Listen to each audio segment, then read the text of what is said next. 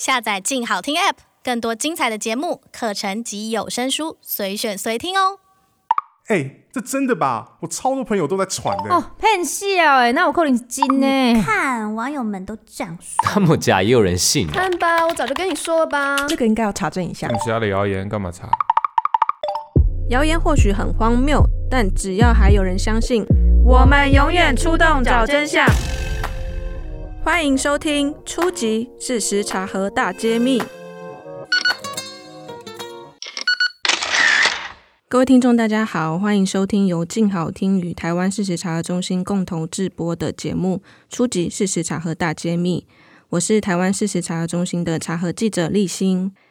出击！事实查核大揭秘》每一集将会有查核中心的总编辑、记者，还有各领域专家共同讨论谣言的风向，甚至是可能可以跟读者对谈哦。你知道疫苗有哪些不实讯息吗？我举一个非常经典的例子，在一九九八年的时候，有一个英国医生，然后他做了一个研究，那那个研究是说，腮腺炎跟麻疹及德国麻疹的混合疫苗，他们会诱发一种叫做退化性自闭症，然后他甚至去找了十二个小孩，因为打了这个疫苗，然后得到自闭症的这个研究。但他事后其实被揭发说这个研究是造假的。那那个十二个孩童，他们的自闭症疾病其实跟疫苗无关，有些是他们早就已经有自闭症的疾病了。那有些小孩他根本就没有自闭症。那在当时，因为这个讯息跟研究啊，对于疫苗的接种率是造成非常大的影响，那使得欧美的小儿疫苗的施打率大幅下降，甚至造成当时的麻疹大流行。当然，我们不是说疫苗是绝对无风险的，但是这些疫苗不实讯息的杀伤力，有时候会让人忽略，其实病毒的威胁性是非常强的。就像刚刚提到的那个英国案例，疫苗要成功要产生保护力，要有两大条件。第一个是科学家研发疫苗的时候，他们要让保护力变得比较高；第二个是社会大众对于疫苗要有信心，然后去愿意施打疫苗。那第一件事其实是科学家要努力的方向。那第二个有关于疫苗的信心，其实是有关于社会大众他们有没有获取正确的疫苗知识。今天这一集我们要讨论 COVID-19 疫苗的不实讯息。那国外到底有哪一些疫苗不实讯息呢？所以，我们今天要邀请台湾事实查核中心的国际编译惠安。嗨，大家好，我是惠安。我在事实查核中心主要是报道就是国外关于不实讯息。事实查核跟资讯站的研究跟动态，呃，还有包括社群平台的政策等等。那惠安去年其实一整年都在德国和我们连线工作，那他到今年的三月份才正式回来台湾，所以其实我一整年都没看过惠安这样子。嗯。那想要问惠安，就是你们在德国的时候，疫情的状况怎么样？哦，就是在德国还是蛮严重的。我可以就是举个例子，像现在。呃，德国是八千多万人，然后目前是有三百四十三万人确诊。在疫情严重的时候，就是超市之外的商店其实都全部都关闭，餐厅也只能做外带而已。我自己的话是过去一整年其实都几乎都在家里，只有买东西的时候就是一周一次出门。那其实惠安他比较关注的是国外的查核组织，他们现在在查些什么？那就你的观察，他们最近都在查一些什么吗？其实最近大家就是都在查核有关就是疫情的不实讯息，像我们就是包括台湾事实查核中心在内，我们就是各国的事实查核组织都有一个就是新冠事实的资料库，然后这个资料库就在今年三月的时候有总共四百五十五篇关于新冠相关的查核报告，当中一半都是疫苗。关于疫苗的不实讯息，包括说啊，打疫苗会死亡，或是有人被政府强迫打疫苗，或是一些关于疫苗的不良反应这些。那有没有是那种就是最荒谬，其实就是流传最广的那些疫苗不实讯息？实在太多了，就你可能很难想象，就是其实很多在国外传的疫苗都说哦，可能打疫苗会死啊，或是疫苗里面有毒，或者打疫苗以后你就生不出小孩。然后或是现在还是有人在传说，就是其实新冠病毒根本不存在，然后你不用打疫苗。有没有一个人物或者是一个对象，他是被流传最广的有关于疫苗的不实讯息？嗯，的确有，就当中传到最广最广的就是比尔盖茨。然后有很多有关于比尔盖茨的不实讯息是说，哦，他投资了几十亿的美元，然后研发那种很特别的疫苗，在打疫苗的时候会趁着打疫苗的时候把微晶片。就植入到人体，就可以追踪接种者的行踪，就是用这种方式来控制人类，或是来消灭人口，然后借此完全控制世界，就很多这一类的不实讯息。那刚刚说到那个资料库啊，那以比尔盖茨为主题，是不是非常多呢？哦，非常多啊！其实我昨天才查过，就是如果输入比尔盖茨来搜寻的话，目前就已经有快两百则的查核报告都是在查比尔盖茨。因为呃，过去一直有非常多传言说新冠病毒会透过五 G 传送，然后比尔盖茨他其实早就知道，就是新冠病毒早就会流行，所以他就是投资了疫苗，然后甚至就像刚讲到的，用晶片来控制人类。那我还蛮好奇，说为什么古比尔盖茨会被这样针对？有没有一些特定的一些社会因素？嗯哼，像 BBC 他之前就有采访一个就是专门研究阴谋论的学者，他是迈阿密大学政治学学者，叫乌辛斯基。所以他觉得就是大家会盯上比尔盖茨，纯粹就是因为他又有钱又有权，然后有一种仇富心态。然后其实通常这一类的阴谋论都是在就是在说那种有钱又有权的人做了一些很恐怖的事情。然后其实内容都很像，例如说，就是说他是趁着就是这种疫情啊灾难在赚大钱，或是趁机控制人类。所以其实像比尔盖茨那些有钱有权的人，因为他们有势力或是有一些权力，所以他们认为说，呃，民众可能认为说他们背后一定有一些阴谋或什么的。那像前阵子就是。比尔盖茨传就是宣布跟他的妻子离婚，这该不会有一些阴谋论吧？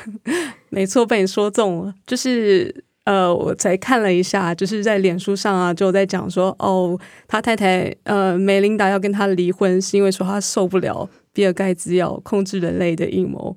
然后另外也有人说，是因为今年秋天有一个关于之前有一个亿万富豪，他的女朋友帮他贩运可能青少女啊一些。做色情的行业，然后我们就说啊，这个可能跟比尔盖茨有关，所以他太太要趁机跟他离婚。那为什么为什么这个会跟比尔盖茨有关？就是绑架少女那个？其实这就有点就是连接到很红的一个阴谋论，叫匿名者 Q。然后这个匿名者 Q 就是在讲说青少年啊、人口贩运这一类的问题。然后他们其实通常都会把像好莱坞或是一些政治比较有名有权的人扯进去，说他们在做这些呃贩运人口的事情。所以比尔盖茨也被扯了进去，因为像比尔盖茨是很经典的成功 model 这样子。那有没有一些其他有钱有势的人也被盯上？比如说我们想到的祖克伯啊，嗯，或者其他的 Amazon 的一个总监。嗯，我目前看到最常被盯上，除了比尔盖茨，另外一个人就是那个索罗斯。对，就是他也是一个亿万富翁，然后常常被盯上。他被盯上有哪些不实讯息吗？呃，其实跟比尔盖茨很像，也都是说他是在趁机，就是趁着疫苗做了一些阴谋论，要控制人类，就都非常类似。所以剧本都蛮像的，没错。这些疫苗的不实讯息，为什么会有人相信？因为在我们听起来好像有点荒谬跟不切实际。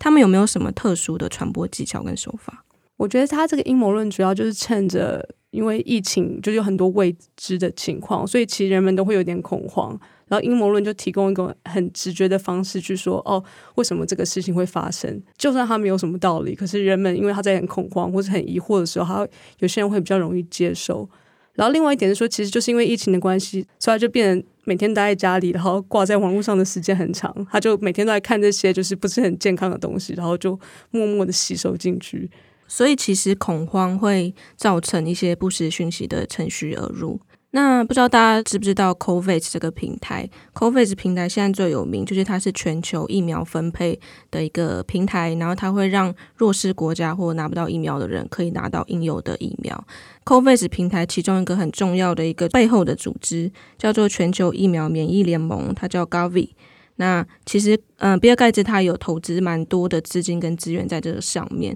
所以我在猜是不是这些阴谋论，他会根据这些事实。然后再去编造一些一些阴谋这样子，对，就像你说的，就是其实学者也说，就是他其实阴谋论他们在传播有一个很重要的关键，就是这种虚实交杂，就是他通常会拿一些可能已经真的发生的事情，可是又把它扭曲成就是另外一个阴谋。例如说，你刚刚讲的就这个全球疫苗联盟，就是其实比尔盖茨的基金会的确花了很多钱在贫穷的国家推动这些疫苗的接种。所以他就很容易被人家说啊，他就趁着这次的机会来做一些坏事情。然后另外一个很经典就是说，为什么大家会传这个疫苗会植入伪晶片的事情？其实就是说他在二零一九年的时候有他的基金会有赞助，就是麻省理工学院让他们去研究一种可以植入表皮下的一种特殊的墨水。然后这种墨水其实它当初的目的是说，在一些医疗基础建设比较缺乏的国家，他们没有办法去追踪，就是大家民众接种疫苗的历史。然后它这个墨水的话，打进去的话，它会有一种特殊的仪器，只要一扫描就可以知道他过去接种什么疫苗。就这个的确是有发生过的，可是就被有心人士就是抹黑成说啊，其实他是趁机打入晶片，就就是这样。对，但其实这样听起来真的好像有一点像，所以听起来真的很像是控制人，嗯、但其实他的利益可能是他要为了弱势国家去追踪他们每个人的接种历史。嗯，那对于这种邪恶晶片这件事情啊，真的会有人相信吗？真的有人相信，真的真的很难想象。可是其实，在国外，就是像去年五月，有雅虎跟 YouGov 他们有做一个民调，就说其实当时有居然有二十八 percent 的美国人，他真的相信说比尔盖茨就是在做植入晶片这个事情。而且你如果光用政党来区分，其实如果是共和党的支持者的话，就是有四十四 percent，就是将近快一半的人，他们都相信说比尔盖茨有在运作这些阴谋。那它会不会影响到就是民众施打疫苗的接种率？其实多多少少还是会影响到。其实，在去年啊，美国人其实他们就是想要接种疫苗的意愿还是很低。不过，就是好消息是说，就是他们现在慢慢慢慢的还是有比较愿意想要接种疫苗。像在今年二月中，就是美国的智库皮欧中心他们做的民调显示说，其实已经有高达七成的美国民众他们是想要，或是他们已经至少接种了第一剂的疫苗。所以，其实这样的转变跟什么有关吗？跟美国当地的社会什么有关？主要是跟他们去年十二月底开始试打疫苗有很大的关系。然后，另外就是新政府在今年一月初上任，然后也对于疫苗的推动试打很积极。做出刚刚那个民调的皮尤中心，他们就分析认为说，主要是现在民众就是对于现任政府就是能改善疫情，就是越来越有信心。你知道吗？就是像在疫情期间，其实真的对美国经济影响很大。所以现在美国民众他们也希望说，可以透过疫苗的施打，让生活就是回到正恢复到正常，然后经济也可以有所改善。嗯，所以说其实人们对于就是疫情改善这个事情是信心大增，在那个新政府上任之后，嗯哼，所以导致他们可能对于疫苗的接种率的意愿也提高。嗯哼，那这些刚提到的这些国外的疫苗不实讯息，其实，在台湾听起来都蛮，我觉得蛮魔幻的，然后有点像平行世界这样子。嗯、呃，因为台湾其实比较没有像国外这样这么这么严峻的那个反疫苗的一些活动。那惠安在德国的时候，有没有真的在路上接触过任何反疫苗组织的抗议或活动？其实我因为真的都在家里，所以我没有真的遇到反疫苗组织的活动。不过，其实，在看新闻的时候，你就会一直看到，其实，在过去一年多，不断都会有这种抗议政府管制的示威跟抗议。说到在德国接种疫苗，的确，其实德国民众一开始对疫苗的接种的意愿也不高。其实跟美国蛮像，就当他们真的开始接种之后，就是大家的意愿会慢慢回升。然后现在在德国的最新情况是说，他们的总理梅克他们是在今年六月底之前，就是保证所有的人民都可以。预约到疫苗，不过其实这还是还是有些人在观望。就像我自己，我的婆婆她是德国人，然后她其实已经可以打疫苗了，可是她还是想要再等一下，想看看别人打完疫苗的反应是怎么样。嗯，所以她她等一下是觉得她对疫苗不信心吗？还是？